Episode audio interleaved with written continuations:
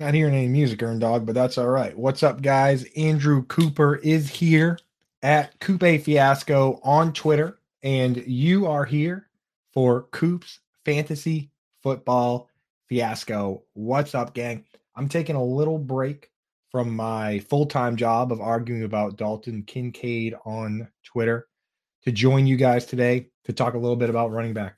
So far, we've done three episodes, well, two episodes of this show, one wide receiver episode with Mike Fiala, one quarterback episode with the charitable Scott Fish. Today, we're covering the running back landscape. And to do that, I'm doing exactly what we've done in the past. I'm going to talk early about concepts, the elite guys. Then we're bringing in a legend to help with the mid rounds. Today will be Bob Harris, FF Diehards. My dog's excited. You can hear her in the background. And then I'll wrap it up with sleepers. So it's going to be a great show. Bear with me here with the dog going wild. I think there might be a delivery here. Uh, but let's get into some running back concepts to start it here, right? And the big issue that I we run into with this position is that you can't really treat it the way you do other positions, right? I see people all the time, and I run into this with tight end. That's where I run into it the most. Is uh, people want to treat tight end the way they do wide receiver. They want to uh, take the wide receiver and the yards per route run and just look at targets, just look at receptions. Man, that dog's driving me nuts right now. They want to just look at targets, just look at uh, receptions, right? And the problem is there's more to the position with tight end. Wide receiver, honestly, it's easy. Like expected fantasy points, that all makes sense. With tight end, you have pass blocking, you have different roles it, it doesn't quite translate. So uh, same goes for running back, man. When you look at the running back position, a lot of it's uh, it's it's not just rushing, it's not just receiving, it's a dual position, right? So uh, the problem and the problem on top of that is you run into is the team is incredibly important as well. That's the big one. Hold on one second with this dog. Yeah, sorry about that, gang. The the team is incredibly important as well. And there's no bigger example of that than Todd Gurley. Todd Gurley is the premier example of why the team matters, right? You look at 2016 Todd Gurley, the Rams went 4 and 12. He had 278 carries, 885 yards, six touchdowns. I mean, that's a huge workload, but only 885 yards. 4 and 12 team, though. Not a good football team. The very next year, 2017, Jared Goff takes a step forward. They go out, they get Andrew Whitworth. The team goes 11 and 5. So they go from 4 and 12 to 11 and 5. Todd Gurley has 279 carries, one more carry than the year before, 278 to 279, but he goes from 885 rushing yards to 1305 rushing yards. Goes from 6 touchdowns to 13, right? And do we think Todd Gurley just got that much better from one year to the next? Maybe a little bit, but mathematically speaking, when you look at it, his yards per carry uh, and his uh, his yards per carry was low, but his yards after contact was high in both seasons. He was a good runner, generating the yards himself in both seasons. That didn't change much. What changed drastically is the yards before contact. When you look at what the blocking set up for him with guys like Whitworth, a guy who is essentially Hall of Famer. He was all pro until he was like 38 years old. That changed drastically. They went from essentially second to last in the league up to top five. So the same guy with the same number of carries, with a slight increase in uh, blocking ability, a better scheme, Sean McVay, uh, Jared Goff taking a step forward, gets 500 more yards, goes from essentially a back end RB2 to the RB1 overall in fantasy football. So that's huge. You have you can't just look at these guys in a vacuum, right? The other thing is uh, you have to look at the quarterback himself and what they do, right? And the scheme factors into this as well. But what the quarterback can do, especially in the modern era, has drastic, drastic effects on these guys, right? The biggest example, of course, is Jalen Hurts, right? Jalen Hurts last year, this guy led the league in yards. Uh, he led the league in carries for a quarterback. He had the second most carries inside the five yard line of any player, right? Second most only behind Jamaal Williams.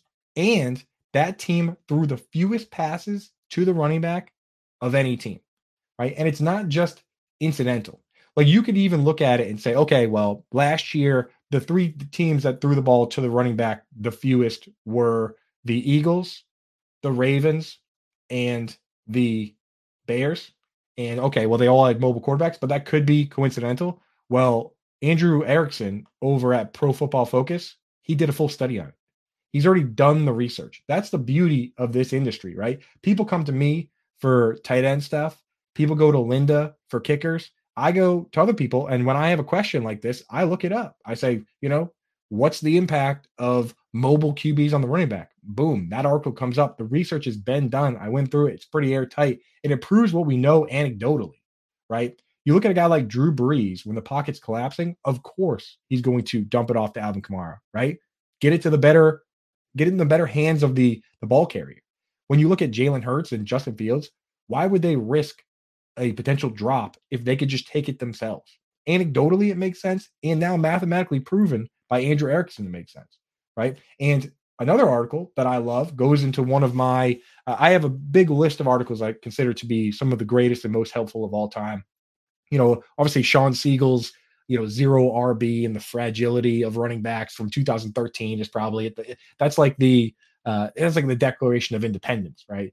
But there's a ton of them. One of them by Scott Barrett that I love that he went out and did the math on uh, pass catching backs, right? He went out and did the math. How much more valuable is a target than a carry? Not a reception, a target. And this study proved that in full PPR, a target is worth 2.74 times as much as a carry, right? Mathematically in stone. And in the study, he also proved that a target, even in standard, is worth 1.36 times as much. The targets are much more valuable than the carries across the board, right? So uh, you have to take that all into effect. And with the mobile quarterbacks, you run into those issues, right? So my the ideal situation for a running back is he's the lone back if possible. It's a high powered offense, you know, one that's going to be scoring a lot, and they don't have a mobile quarterback to sap things from them, right? So, with all that in mind, that's enough philosophy for the time being. Let's get into some of these ADPs. And before we do that, just want to shout out the people in chat, dude. Thank you for joining us. I see you, Chester, 1912, Britt, Joe. Uh, get your questions in if you want questions. Throw things in there. I'll try to hit them as best I can, but uh, you know, an hour, not a lot of time, especially when the dog's barking and ruins the first like 10 minutes of the show. Right? Unbelievable. So uh, either way, we're through the concepts. Let's look at some ADPs, right? And for ADP, I personally, at this time of year especially, once you get farther in and closer to August or deeper in August, you maybe want to look at the platform you're drafting on. Personally, what I do is I look at the platform that I draft on and a platform where the experts are already drafting. That's FFPC, right? They have leagues from five bucks all the way up to five thousand dollar entry. The main event is two thousand dollars, where you win a million if you win. Like these are very, very serious fantasy gamers. So I look at the ADP over there. Uh, if you want to play in those games, go to myffpc.com, use promo code ALARM, and they'll match 25 bucks if you deposit over 35. Uh, I, I, love playing over there. there. There's a lot of great games, especially the I do the two thousand dollar one every year just because I'm a sicko. It's two thousand bucks, but there's not that many people in it. And if you win your league, you get money. But if you win the whole thing, you get a million bucks. So uh, it's a great one.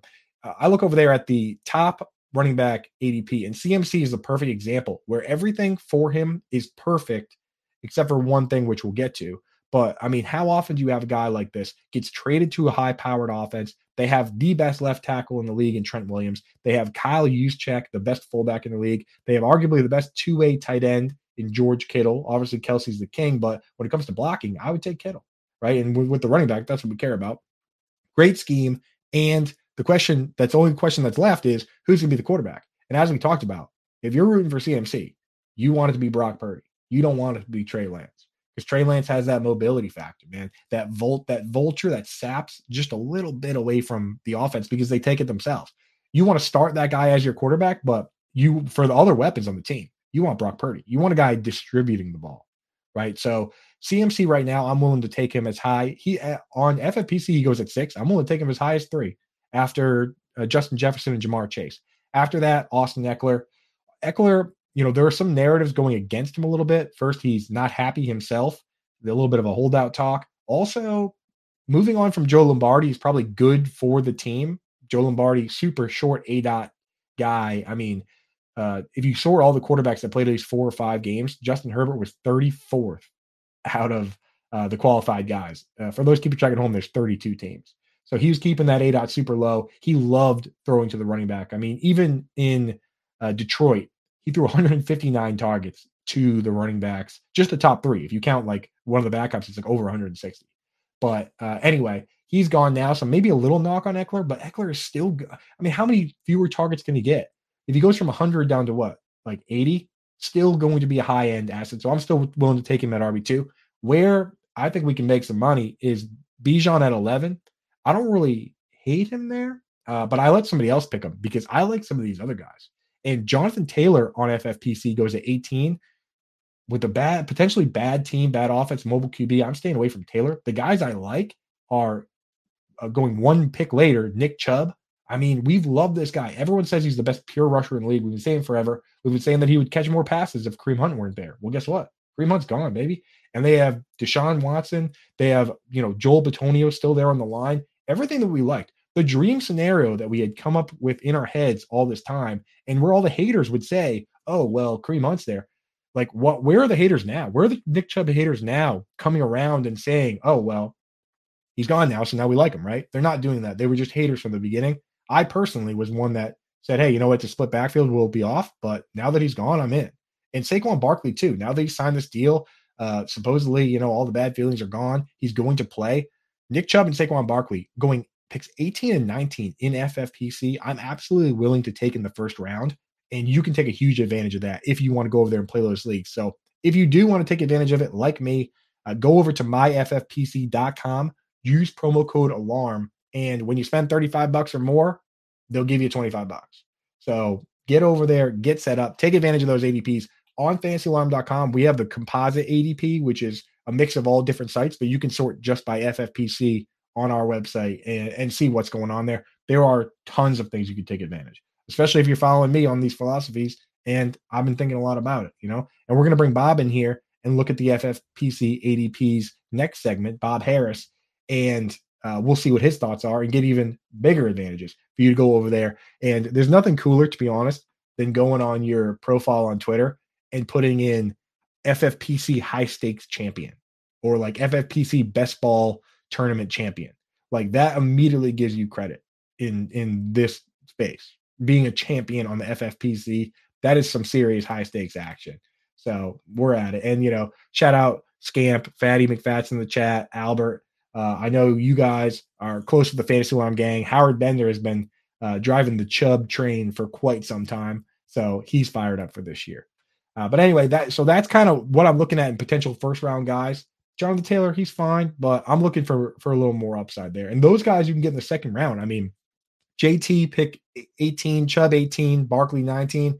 Anytime second round, that's a smash pick for me. And then there's uh, what I'll do is I'll round out the top 10 here. I don't want to give Bob too many easy buckets. He's too good of an analyst for us to waste his time talking about studs, right? And I don't want to give him the sleepers either. I'm going to take those for myself at the end. We're going to have him uh, sludge his way through the tough part. We're going to have him look at the uh, the RB dead zone and the mid range guys. I'll I'll leave him some guys. I mean, we'll do the top ten, uh, but uh, he's gonna have he's gonna have to uh, earn his weight here. So you look at the rest of the uh, top ten guys. You got Tony Pollard going at 24, Derrick Henry at 25, Josh Jacobs at 31, and Rhamondre Stevenson, Jumanji Stevenson at 32. I look through these, and Tony Pollard is one where right now I do have a little bit of the. We talk about the caution tape. We're waiting for answers, or waiting for ADP to come down. I got a little bit of caution tape around Tony Pollard right now, just because I'm concerned that they might bring another guy in. And honestly, Austin Ekeler, I was a little this until Zeke Elliott goes somewhere else. These two guys scare me because Zeke has ties to the Cowboys, obviously, and he also has ties to Kellen Moore. And I'm just worried they might go and say, hey, you know what? You know, Zeke wants to play football. He wants to make millions of dollars. One of these teams might just say, hey, you know what? This is what we can give you. And with that comfortability, Zeke might just say, all right, you know what? If it's, you know, four million to play with a team I'm familiar with, or five million or four and a half million to go deal with a brand new situation, I could see him going there. So Pollard, uh, worried about him now. If we get to the season and they're committed to just using him and Malik Davis, whoever, move Pollard up. I mean, eh, behind the scenes, like the metrics guys, they've been kind of right on Pollard all the time. I've had arguments with guys like Jacob Sanderson where I didn't like the situation and Sanderson loved the behind the scenes stats. Well, now that the situation is better, Jacob Sanderson has his time in the sun. Pollard is the dude. So, uh, well, I'm waiting on that a little bit, but can't really take him here. Derrick Henry, I'm willing to grab uh, at ADP. I just worry a little bit, obviously, about the age. You know, it's father time, especially at this position. Uh, he's undefeated. So you do have to worry about that. And also, you know, he took a step forward in pass catching last year, but how high can that really go? Like he's not all of a sudden going to be Matt Forte, right? When we say a step forward for him, we're talking maybe 40, 50 targets, receptions, which is great. I mean, he would be a, a stud doing that, but there's obviously concerns there. The two guys that I really like in this range are the ones going nine and 10. That's Josh Jacobs and Rhamondre Stevenson. I mean, Jacobs, the only concern really is the turmoil with the team. You know, that maybe the team's not going to be good or that he's going to hold out. It, eh, you know, that's a concern. But this player proved that he could be an every down player last year. No one got a bigger workload. No one got more high leverage plays than he did. When I say high leverage, I'm talking about when it's crunch time. When you're, if there's a pass interference in the end zone, who goes down to score that touchdown, right? If it's two minute drill, who's out there uh, getting all the targets? Who's out there being trusted on third down? Josh Jacobs across the board. Nobody else factored in into any sort of meaningful snaps for that team. And same for Mondre.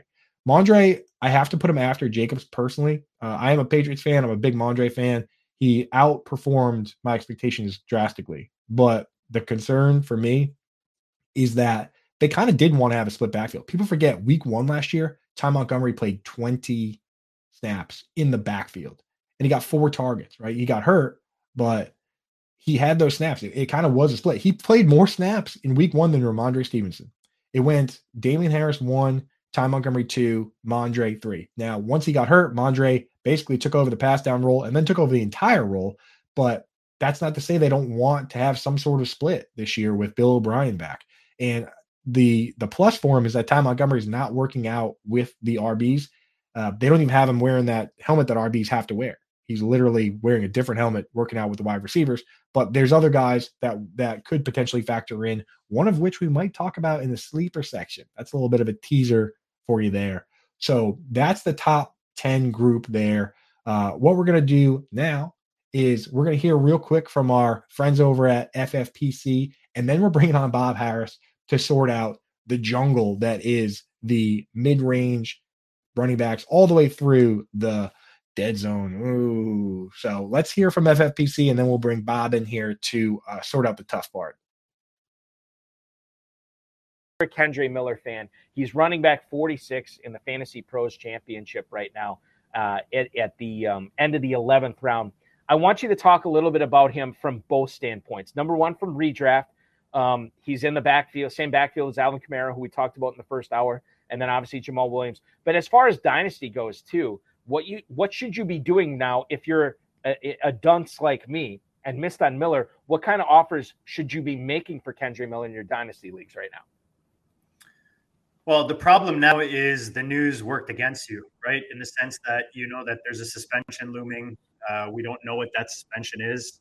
So, do you try to go after him prior to the suspension, or do you wait to see how long it is? Mm-hmm. Right, because the higher the suspension is, the more expensive Kendre is going to be. It gives him an opportunity. We saw Kamara. You know, you don't have to go farther than than New Orleans. We saw Kamara take advantage. I remember they brought in Adrian Peterson. They had um, uh, what's his name, Mark Mark Ingram. Yep. Right, and then they brought in Kamara, and everyone's like, "There's no way Kamara's gonna be relevant year one," and he smashed because talent comes through. These teams want to win now. They're going to put the best players out there. Kendre Miller comes off of a 1,400 yard season. Like one thing for me, bulky in fantasy, is if you showed me you did it, I'm going to believe you. Mm-hmm. This whole upside thing where you've never done it, I'm over all of that. Like tight end position, I talk about often. That's why I don't invest in rookie tight ends I'll pay I'll pay the price for a Kelce. I'll pay for a Kittle when I know they're going to smash for me, right? Running back, you're looking for talent, you're looking for proven. This guy's proved it, and I let progression. You look at his career in, in college; he's progressed every year in the receiving game, in the rushing game. I just there's there's something about when you watch him play, and sometimes it's not. You know, I don't have a great stat for you or anything, but there's guys, there's certain guys when I see him play, something kind of you know and he's one of the guys when I started watching his tape and just seeing what he can do. I think he can be an all-around workhorse. He had 224 touches uh, in his last season in college. So, look, we talk about New Orleans. We don't know what this offense is going to look like. They have a new quarterback. They have everything, a whole new situation there. He he could come in with Kamara out and just take over that backfield right yeah. away. What's up, gang? We are back, baby. And I know you know, I want to get my concepts out. I, you guys didn't come here for that, though. You didn't come here to hear my dog Lufa barking in the background. As Mike, Daddy's home in the chat, points out, he says, I'm only here for Bob Harris, to be honest. And I think that's fair. Bob is an absolute legend in the industry, literally, Fantasy Sports Writer Association Hall of Fame, which is a beautiful thing that you can be in the Hall of Fame in this industry, but still be in your prime, right? They don't make ah. you retire and wait five years, right, Bob? You're uh, so without further ado, Bob Harris, man, uh, FF Diehards, what's up, man? How you doing? I'm doing great. By the way, my cat is almost certain to make an appearance. He's howling at me from the top of the stairways right now. So uh, prepare One yourself. of those shows today, man. It's raining cats and dogs. Cats and dogs living together, Bob. That's that's what we got going on today, man. Uh, so yeah, uh, and I'm only here for Mike Fiala, by the way. So, there, so right. I'm here for you, Coop. Uh, happy to be on this uh, fine program. Congratulations on this; it's fantastic. Look at this. Cheers, man. Thank you. Yeah, I did have to run it by Mike first before I had. I had Mike on as the first guest, and ever since then, he's he's had some comment about every guest that comes in. Mike so apparently, he's now the bouncer. fantastic guest. He's a fantastic yeah. guest in his own right. Great guy. Love him. He is. Yeah, I listened to him on your show, man. That was uh that was excellent, excellent programming. So. Uh, enough enough talking about how awesome you are and how your smile lights up every show you're on. Let's talk about running backs. Uh, let's get in there. Um, in let me get get your general philosophy first before we hit some ADPs and stuff. Uh, are you because there's there's basically three camps. There's the I'll never draft a running back ever in my life, and you can't make me best ball crew. And then there's the old school robust RB, like still 2007, you know, every top 15 pick should all be running backs. And then there's the people that are kind of like water, saying I'll just take value when it comes to me. Uh, which would you skew to either? It's too easy to say you're like water. So which which of those first two camps would you skew more to, towards if you had to pick one? If I had to pick one, I mean it's a it's a little bit old school. It'd be a hero running back kind of setup. But honestly, I think the correct answer is water, and it should always be the correct answer. Every draft is unique and different, right? You're going into them, and, and, you know, I'll just start out by stipulating uh, I'm in a lot of drafts. So are you, right? We're in 100 plus drafts right now, best ball, you know, deep easily. So we have the benefit of trying a variety of approaches and seeing which ones work best as we get closer to the leagues that matter most to us. And I think it's a good approach to be like water, to take to test all these theories and and see which one works for you and what you feel comfortable with. I just got a, a new one that kind of is apropos or not a new one, but I, I talked to Curtis Patrick from Rotoviz uh, last week, and you know he was talking about you know focusing, getting like your you know going hero wide receiver, then getting your quarterback, Ooh. maybe getting your tight end, and then hammering that dead zone of running backs before you you know two three picks in a row. And I'm trying that, and I'm liking it a lot. And then you cash in. There seems like seems like every year there's a lot of wide receivers, right? That that if yeah. it goes the right way, you could have some great picks in the later rounds, right? I mean, we see a lot of wide receiver ones going in the double digit rounds for teams, right? And it's I get true. it. It's not ideal, but it's not like it's impossible for them uh, to overcome a bad offense. Easier for running backs to overcome a bad offense because uh, they tend to get just super heavy volume. Yeah, I, I, think the perception out there is that oh, if it's a you know a lousy offense, the running back isn't going to do great. No, it's when the defense is lousy, the running back isn't going to do great. So uh, lousy offenses with good defenses, uh, plenty of running backs there. So I'm not buying into the dead zone thing. I think there's lots of life in the dead zone. So happy to happy to dive in. Perfect. I'm glad, and I'm glad you just have been talking about this. You've been dabbling in this range, right? Oh, and yeah. I just love that we have all these like these new labels that we can use to come up with different strategies. Sure. Somebody the other day just said they said to me, uh, "Double hero RB." I was like, back in my day, we just called that a fantasy draft. Right, right. like, you drafted two running backs and then a bunch, and then you drafted only running position. back. That was like yeah. every draft I was in. Like, like every draft, yeah, ago. every draft from 2001 to 2010 right. was double from hero. 1986 to 2010. Exactly. Yeah, you didn't need to take a third running back because Priest Holmes getting 400 carries. Right? Exactly. So, right. Yeah, but I'm glad, and I and I, I'm with you that I actually just did a mock. It's over on FantasyAlarm.com, a superflex mock. I didn't draft a wide receiver till the fifth round, and I just took three guys in a row named Mike. Yep. Mike Williams, Mike Evans, Michael Pittman. And I looked at it and I was like, hey, you know what? When you get Michael right. Thomas. While you're Michael Thomas, yeah, just Mike it up, dude. All Mike squad. Let's go, baby. Uh, but anyway, let's get into some ADPs. Uh, sure. I pulled up FFPC. That's what we use. That's our sponsor the show. You know, you know, high stakes guys. So sure. uh, you get a smart, good look at smart it. rooms. Smart, scary rooms. Actually, honestly, right. sometimes definitely doesn't mean you shouldn't go play over there because if you do win an FFPC league, you're kind of a boss, right? So yes, you are. Uh, yeah, but I looked at it. Uh, I, I rounded out the top ten so I'm going to hit you with the next set here. Uh, and there is a bit of a break in ADP. So we got Breece Hall. And I'm going to put you on the clock right now, Bob. So I'm going to say you've already done your kind of uh, double hero wide receiver, just AKA starting drafting two wide receivers. And now you got to take your running back. So we got Breece Hall at 36, Jahmyr Gibbs at 37, Najee Harris at 40, Joe Mixon 43. I mean, th- listen how tight these ADPs are. Travis Etienne 44, Aaron Jones 46. So those guys all going within 10 picks. Paul Gibbs, Harris, Mixon, Etienne Jones. Who you got? Right. These almost adhere directly to my rankings. I had not seen this particular ADP, but it's almost uh, right. directly proportional with my rankings. And and as people, I see Mr. Scampers and Dame Overboard and Albert out in the chat, they're going to know where I'm going with this because there's no hesitation for me. Might depend a little bit on my build, and uh, and you know maybe it depends on if it's my first or second running back. But uh, ideally, I'm drafting Jahmyr Gibbs here. I mean, I'm, it's it's not even a second thought. The, the, the closest uh, other option is Najee Harris. If I just feel like I need certain volume in a less than exciting offense, or you know, and you know, uh, I mean, it, it, just seems like maybe there's a little room for more this year. I'm talking to the beat writers in Pittsburgh; they seem to be a little more optimistic about this offense in general. Um, but I, look, look, Jahmyr Gibbs, this is an easy argument for me. We're drafting Bijan Robinson in round one based on what draft capital and, and anticipated workload for sure, talent, all these things. The, the, Lions, I will remind you, picked Jahmyr Gibbs four four picks later. There's a substantial, and they obviously value him greatly. You go back to last year's running back production in Detroit, which granted probably a bit of an outlier, right? All the touchdowns for Jamaal Williams, uh, I'll, I'll grant you that. But just generally speaking, we've been dra- drafting D'Andre Swift as a component in that offense, and he's been up in the 20s, you know, playing limited time, ranked in the 20s, and maybe broke into the top 20, I think, once. But Jahmyr Gibbs, who, by the way, Tim Twentyman from the team's official website told me about two weeks ago that, that Jahmyr Gibbs is the best receiving back he's ever seen in his 15 years covering that team. Whoa. So you Reggie think, Bush was over there, Theo, right? They, uh, they have they've, had some they've had some great receiving backs there yeah. over the course of time. We can go all the way back to Theo Riddick we yeah. need to. But uh, but but in general, you give him about fifty five percent of last year's running back production. I think he ends up being running back eight or seven this year. So.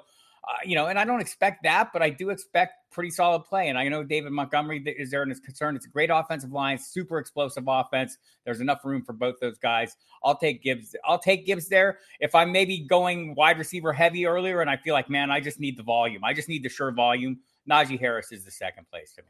Okay, I love that. And the thing is, with the Gibbs argument, it kind of goes with the argument I've been having all over Twitter on Dalton Kincaid, and to some degree, Sam LaPorta, is that it's okay to lean into the narrative here in that these teams are win now, and they went out of their way to get weapons, and they traded up to get them, right? So when you draft Jahmyr Gibbs, you if he if he busts, you'll be upset, but not as upset as Lions right. fans should be right? Or same with Dalton Kincaid. Like if you're at the Bills win now window with Stefon Diggs aging and Tre White and Von Miller aging, if they trade up for a pass catcher, that is supposed to be an impact player, right? So you can lean into that narrative. Like they drafted Jahmyr Gibbs to be a better version of D'Andre Swift, who was very good in this offense. They, like they just didn't trust him, right? And I feel right. like they're looking for the for the for the D'Andre Swift they can trust. And so hopefully they found him. They certainly invested like they found him. That investment does matter. Like, uh, you know, of all those backs, I mean, some of them make me really nervous. Travis Etienne, for some reason, talking to Mike DiRocco from ESPN is one of the reasons. Of course, my co host on Sirius, Mike Dempsey, covers that team on a daily basis. He's seen a lot of Tank Bigsby, but Mike DiRocco thinks this is going to be a situation what we saw early with James Robinson last year, where he gets entire series, not one series, two, maybe three series a game. That's going to, you know, that's going to be a limiting factor for Travis Etienne, especially if they throw in some goal line mm. carries for Bigsby. So I think I'd rather take Bigsby super late than I am interested in going Etienne early. So Etienne's the one of this group that you don't like. Uh, Probably the one I like the least. Yeah, yeah, I feel that. So yeah, again, for those listening, the group was Breece Hall, Jahmyr Gibbs, Najee Harris, Mixon, Etienne, Aaron Jones. He likes Gibbs, Harris doesn't like Etienne. Uh, before we move on, gotta ask Breece Hall, you, you holding off a little bit for now, or what do you think? I am. Uh, you know, we'll see. So every offseason, every year, you're working with a continuum of data, right? And you go with the, as you draft, you go with the amount of data that's in that continuum now. You know it's going to go forward and you know things are going to change. They always do. And so as things change, I'll adjust that strategy. But for right now, with their interest in Dalvin Cook, and his words this morning, how he really thinks it'd be great to be a Jet, all these things. Yeah. Like I'm not drafting out of fear, but also you know, we've seen what happens when players come off ACL. It's worked a couple times really super well. Those guys were like what Adrian Peterson and Jamaal Jamaal uh, Charles. Very and few, so, yeah. Right. And so and, and and others have needed more time. Most recently, we've seen you know J.K. Dobbins J. and Gus Dobbins. Edwards need more time. They had pretty severe injuries, right? And you know maybe that's more what you know in line with what happened to Javonte Williams. Breece Hall, they say, was clean. Everything seems like it's good. But at the ADP, I think we're drafting a little enthusiastically. Yeah. And some of these guys in the dead zone, to me, have a great deal of appeal. Maybe they don't have the upside, but also if you're drafting those guys, Coop, you can do something like you know insure yourself. You can look at your whole roster. You can take risks on your roster without having a risky roster. You can you know you can mitigate that risk by drafting players later. Like what do you think about Rashad Penny, who's you know by all accounts like I know he got the first team snaps and everything, but I'm going beyond that to every beat writer I've talked to this year saying they don't see any reason it's not going to be Rashad Penny being the primary back. We've seen what he can do two years ago. Last six games of the season, he ran for 200 yards more than any other back in football. He was really good. He's running behind the best offensive line in football this year. So if you want to take a chance on him a little later and maybe give yourself, oh, he gets hurt all the time. Well, I only need him for the first month of the season until those guys get closer to up to speed. So you can you can you know put the puzzle pieces together on your roster to maybe cobble something together you're comfortable with. Bingo. But the ADP is still high for me bingo. You got to give your if you're going to do that, if you're going to play that game, you got to give yourself uh, a decent floor and and also a decent ceiling, right? Yeah. So, uh, yeah. Well, let me ask you then about this next group because like th- that's the group where ADP kind of matters, and then you get into this next group and it, it doesn't matter as much, right? It's kind of out the window, really. Um, and there's a mishmash of different players, like you talked about, like a Rashad mm-hmm. Penny. Um, you know, has never had 10 catches in a game in a season. Uh, we don't really know the extent of that skill set, but he at least has a defined where he's going to be the early down back on a team that has a great line and the RPO opens it up. Right. Do you, do you personally do you care as much about having to get uh, shooting for upside with bell cows in this next range, or do you kind of play it safe with uh, guys that have defined roles and you know you're not going to get a zero, or does it really depend who you've taken already and you're just kind of looking for a balance? Mr. Scamper calling to the hyper cobbled hyper cobbled running back theory. I like this. I'm laying claim to that, Scampers. Get um, Scampers So, um, look, I think it depends on how you're building a roster, right? There, there may be times where you take the chances with some of these players.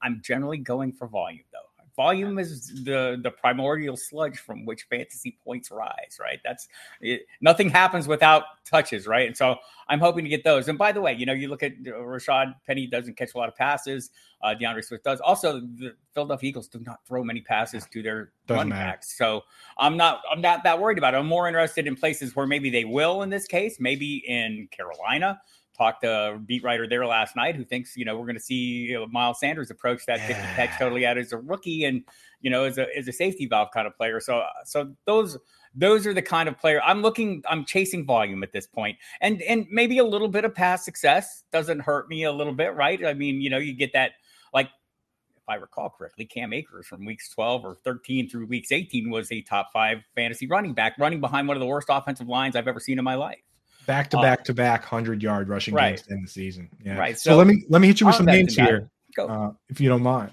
Uh, you said Miles Sanders already. I love Miles Sanders. Like I should have like a thing in my office here when somebody says they like Miles Sanders that I just like pull it and the streamers come down and the balloons because I love Miles Sanders. And the thing is, there's some people that I really respect that are not in. Like I talked to True. like JJ uh, Zachariason. He's just, he's not in, and his arguments make a lot of sense, right? And that's that's what Always. that's the beauty about this is that uh, we could probably all make arguments for and against players, and uh, the day that we all have all the answers, we won't have a game to play.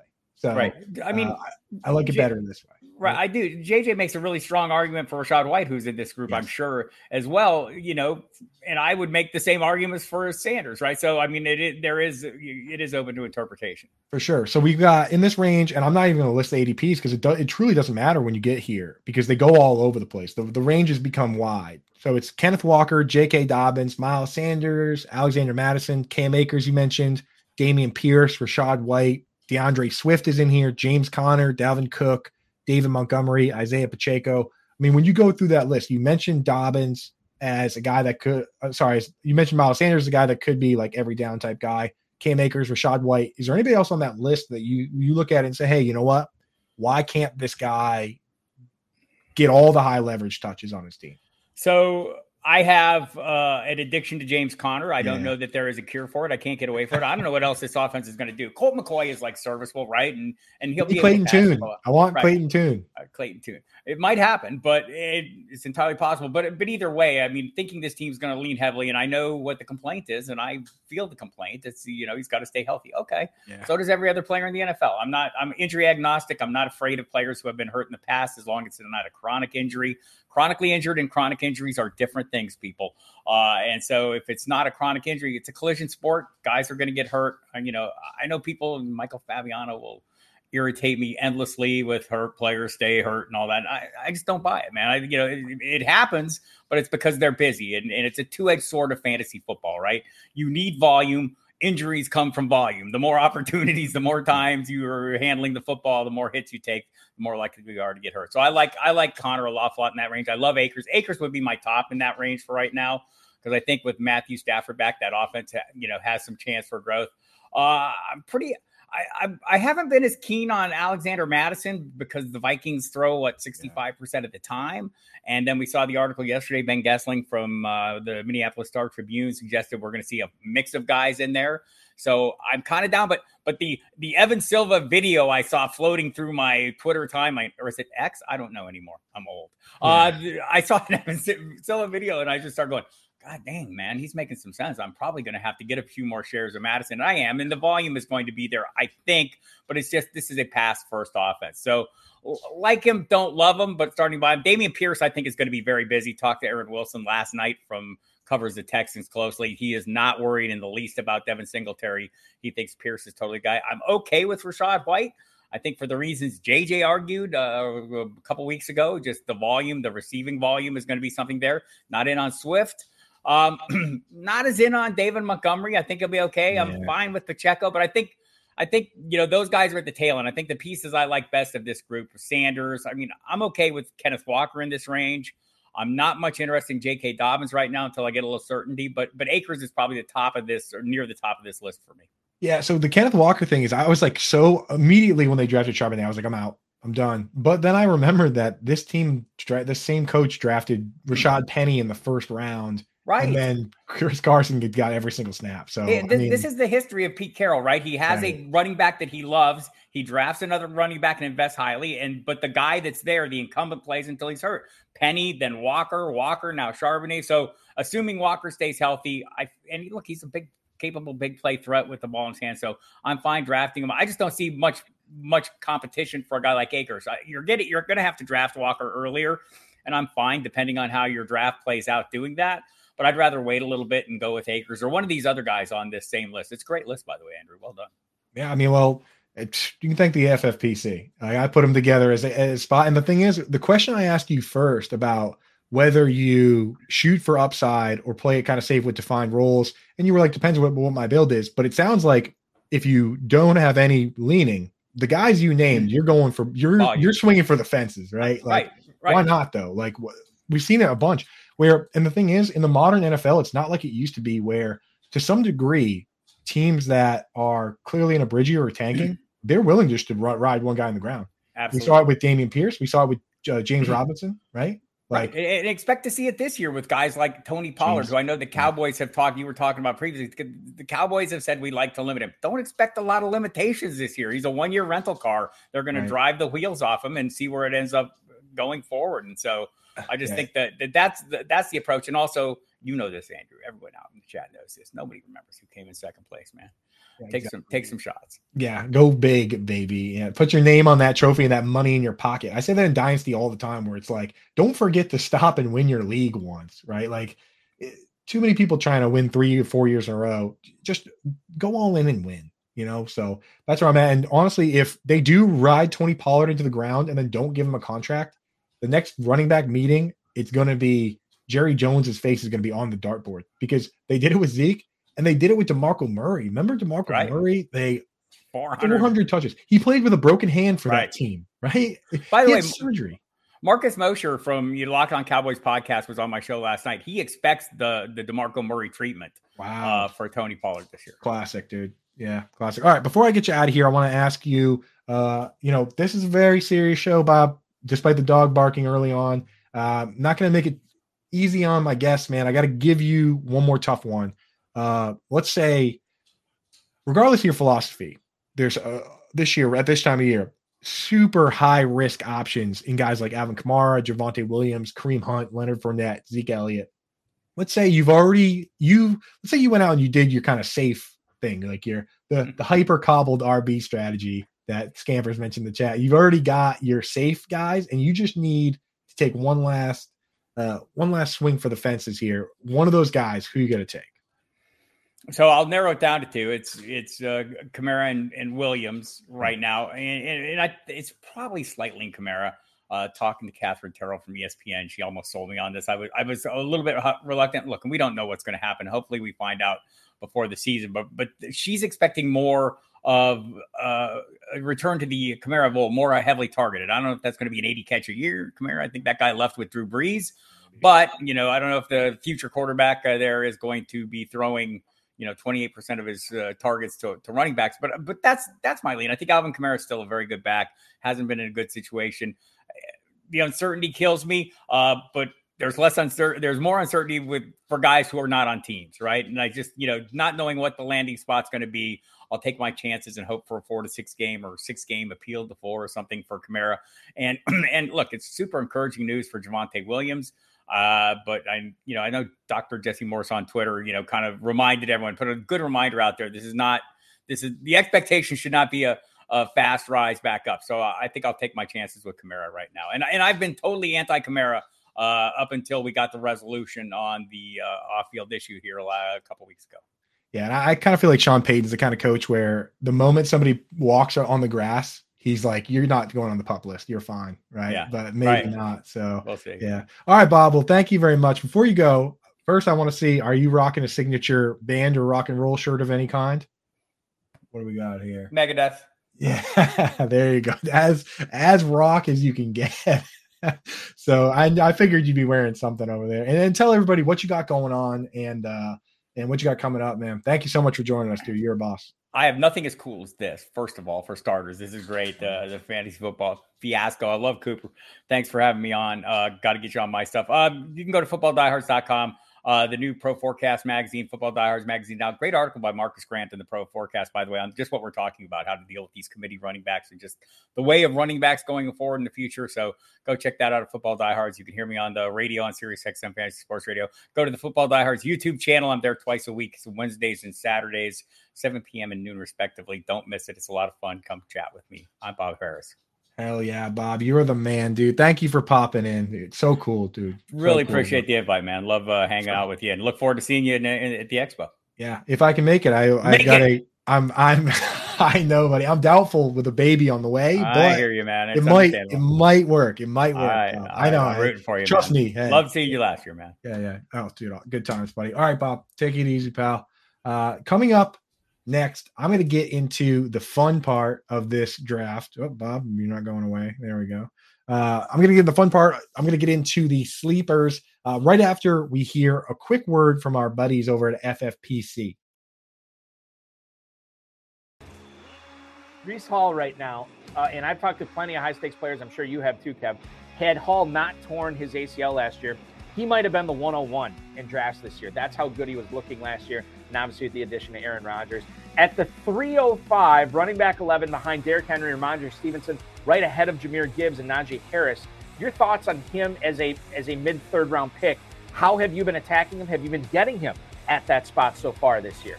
Yeah, if I start out with two wide receivers, Breece Hall is right at the top of the queue coming into the third. Um, if I knew he'd be healthy for week one, I'm, I'm still a little. Well, he'd be going higher I, than yeah. He'd be going higher right. than the mid third. Right. He he certainly he may go one on one. Oh well, RB one at least. Yeah. Um. But I don't think we know that even if he's healthy in spring and the summer. Mm-hmm. I still like like if I'm running a team, if I'm the coach, I'm bringing him back slow. Like I, am I, he's on a pitch count. Like I want him for the end of the season because I got Aaron Rodgers for the playoffs, right? Like if, even if he's fully healthy, I would work him in slow. But that is actually what you want. Like mm-hmm. he's still going to get the high value touches. So yeah, if we know he's healthy, he's a first rounder. So like if he's sitting there in the third, especially when I get two wide receivers to start, I'll take Hall all day. Yeah, it almost makes me think that the uncertainty with Breece Hall has made him unfairly fall too far, right? Like right. Um, because uh, you know we're, we're talking about um, the team in, here in June. They're still hoping that he's ready for Week One. This is not oh, we'll see what happens. Oh, we're taking it day by day. Oh, we're liking how he's coming along. No, they, they still think by week one. And the fact that we have that timeline, I think, maybe bumps him up, especially as the drafting season gets deeper and deeper here in July and August. Maybe we start seeing him go up the boards uh, as well.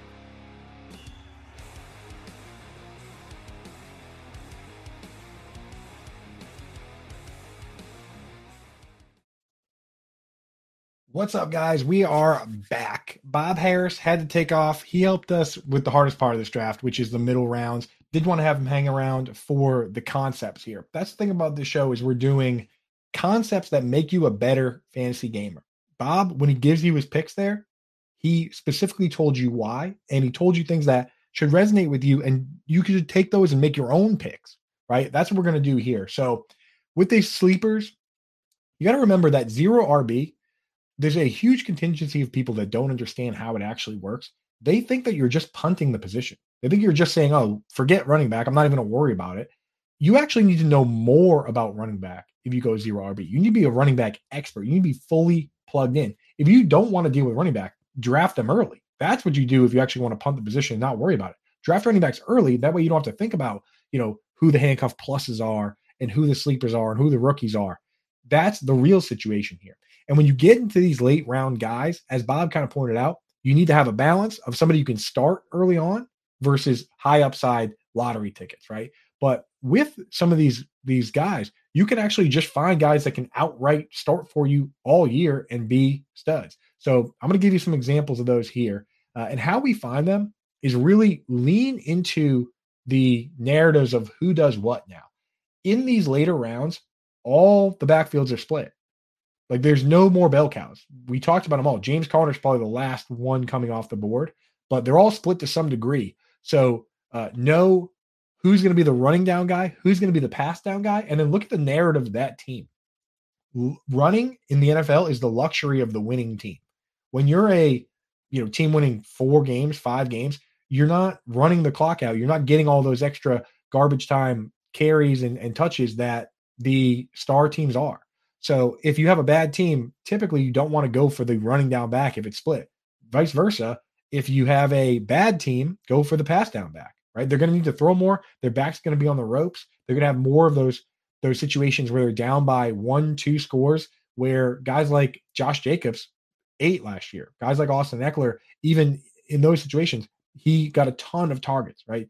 So that's what we're looking at. I'll give you a couple uh, examples now. Uh, I mean, just in terms of the the different roles, the Patriots are a great example because in 2016 they went 14 and 2. The team was awesome. LeGarrette Blunt was on easy street. He scored 18 touchdowns, right? And he only had seven receptions because they it was a split backfield, but who cares? 18 touchdowns, that's an RB1. Now, two years later, in 2018, same Patriots team, They lost Julian Edelman. They lost Rob Gronkowski. They had their back against the ropes. They, you know, for the Patriots at the time, only 11 games is a terrible season. And in that season, James White got 123 targets. He finished as RB7. These are basically the same backfields, right? James White was on the team in 2016, but different circumstances led to different guys being fantasy relevant, right? So uh, that's not the only way to break it down, good versus bad. It'd be very simple and easy if it was, but that's one way to look at it and use narratives to your example. So before we get out of here, what I'm going to do is I'm going to look at some ADPs again from FFPC. We talk about how these guys are sharp. So I don't want to be giving you ADPs from some other site where it's easy to find sleepers and you know it's kind of a joke. Uh, these guys take it very seriously. The buy-ins two thousand dollars for the main event, up to five thousand for the big ones, or you could play for as little as five dollars. If you want to get signed up over there, go to myffpc.com. Use promo code alarm. If you deposit over thirty five bucks, they'll just give you twenty five. So pretty good deal. Uh, I look at the ADPs over there, and these are some guys I like going well outside the RB2 range. So the RB2s are the top 24 running backs. I look at pick 31 uh, sorry, RB 31, pick 92, James Cook. Man, James Cook was a guy originally I looked at and I said, oh, mobile QB. They brought in Damien Harris. I'm out. The more I've been researching and looking at this and listening to what people are saying about this player, I'm now in on James Cook. Like I thought Damien Harris was going to be the dog, that he was going to be the early down back. You go to the experts of all experts over at DraftKings and, and sportsbooks, they have Damien Harris set at 550 rushing yards they have James Cook set at 700, 700 rushing yards. James Conner, who we just said was like a every down back, he set at 750. David Montgomery, who we know is they paid him a lot of money to be the early down back for the Lions with a good offense with Frank Ragnow and guys like that. He set at 750. James Cook said it's 700, and the part we like best about him isn't even the rushing; it's the pass catching. Go back and watch the Patriots games from last year. He carved them up, right? So James Cook at RB 31. We I said earlier that James Conner might be the best last, last bell cow. Maybe James Cook could be a bell cow in that range. And maybe this team is tired of uh, having Josh Allen get all nicked up, running at the goal line and, and doing all, all so much himself. Maybe they do lean on the running back a little more. So James Cook at RB 31, I'm in. After that, we do have to lean into narratives. I mostly play full PPR. FFPC is full PPR. So I lean into pass catching backs. One that I'm very much in on, Devin Singletary. ADP 145, RB 40. And the problem there is that historically with uh, the Bills, Singletary got the he got the deployment, but not the usage. They didn't dump it down to him. They didn't really have a great line, uh, but he still ran the fifth most routes of any running back last year. Like he was being used in that capacity great pass blocker. And Damian uh, and Dameon Pierce graded outside the top 20 backs on Pro Football Focus in pass blocking. And now people say to me, "Oh, who cares about Pro Football Focus?" Well, Bobby Slowik, the offensive coordinator for the Texans, worked for Pro Football Focus for three years. So he probably knows a little bit about what goes into those formulas. He probably does care a little bit. And that's probably why they brought in Devin Singletary. Now, no one's saying Dameon Pierce is a bad runner. That that's the misconception is that you have because if you like Singletary, you have to say Dameon Pierce isn't a good runner. He's a great runner, but so was Jordan Howard, so was Jeremy Hill, so is Alfred Morris. If you're the early down back on a team, you need that team to be a good offense to get the volume you need, the touchdowns we need. And this team is expected to be one of the worst teams in the league. So I could easily see Singletary playing on pass downs. I could see him taking the entire two minute drill, which in two minute drill, you have to know all the audibles. You have to know all the pass blocking schemes. You have to be able to uh, work on the fly. If one of those things you aren't good at, you don't get that role. That's why Antonio Gibson never got that role and JD McKissic got it. That's why Joe Mixon didn't get it over Gio Bernard. That's why Phillip Lindsay could have back to back thousand yard seasons rushing, but never caught on because it's a totally different skill. And Devin Singletary is a vet that's great with that skill. And I think he's going to have a pretty good role in that aspect. The last one, he's a guy I alluded to in the top of the hour. If you were here for the first part, uh, here is the foreshadowing that I was talking about with Rhamondre Stevenson. Stevenson, we love. We like him at ADP. I think that even if the backfield is partially split, he's still going to be a great player. Every backfield is split to some degree. No back really plays more than 80% of the snaps. So somebody's got to play some, right? Uh, the Patriots could use split backs the way they did last time Bill O'Brien was there in 2011, right?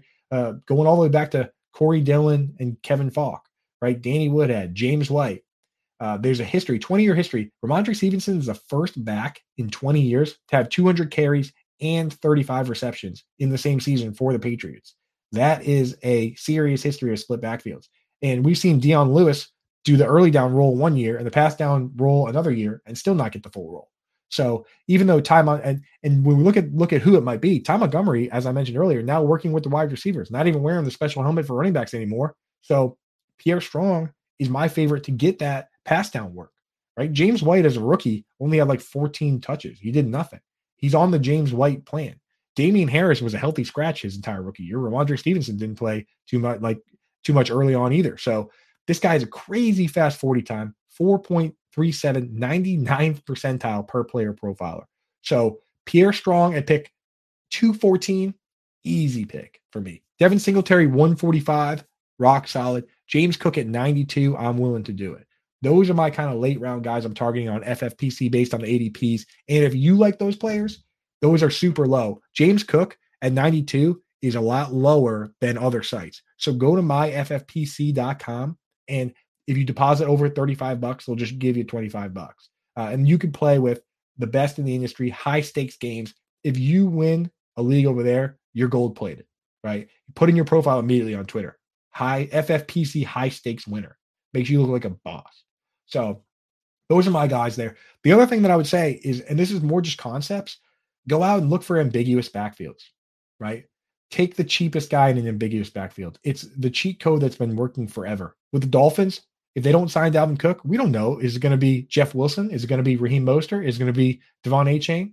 Take your favorite, man. Achane's crazy fast, super exciting, but so is Mostert. Jeff Wilson could be the early down back. The Bears, they have a mobile QB. The Eagles, they have a mobile QB. Don't really love it, but th- there's value to be had there, as Bob Harris pointed out earlier. Rashad Penny, why can't he score a bunch of touchdowns? Miles Sanders scored 13, right? Uh, I look at the Vikings. You mentioned Alexander Mattison. People like Ty Chandler. DeWayne McBride is a bulldozer. He didn't catch a lot of passes, 1,700 yards last year in his senior season. And Keenan Nwangwu, tell you what, he's kind of buried there, but something to be said about a guy that can run back and kick at any moment. Explosive, exciting. That's how Kamara burst on the scene. That's how David Johnson burst on the scene. Nobody knew who David Johnson was until he started running back kicks. You know, even guys like Randy Moss and Dez Bryant started running back punts, and everyone was like, hey, maybe these guys should just be focal points of the offense. So I keep my eye on those guys. Uh, of course, the Saints, another one there. So feel free to take stabs on ambiguous backfields. Take stabs on free agents. Go crazy. Give yourself a shot at upside, especially with that last bench spot. If they don't do anything or they don't get signed, now you have somebody to drop for that all important pick uh, for uh, waivers, right? You got to drop somebody to add somebody. So with your last spot, use a high risk, high reward guy you can get an answer on right away. So that's it for running backs. Hopefully, we helped you guys with the landscape. Uh, next week, we're going to do tight ends, but as I kind of talked about, might have a child coming very soon. So we're probably not doing a show on Monday. Next show is probably going to be Friday. We're going to do tight ends. We're going to bring on the original tight end whisperer, Howard Bender from Fantasy Alarm, to do that. So make sure you're stay tuned with us. Thank you guys for joining me today. Thanks for dealing with the dog, and I'll catch you guys next time around.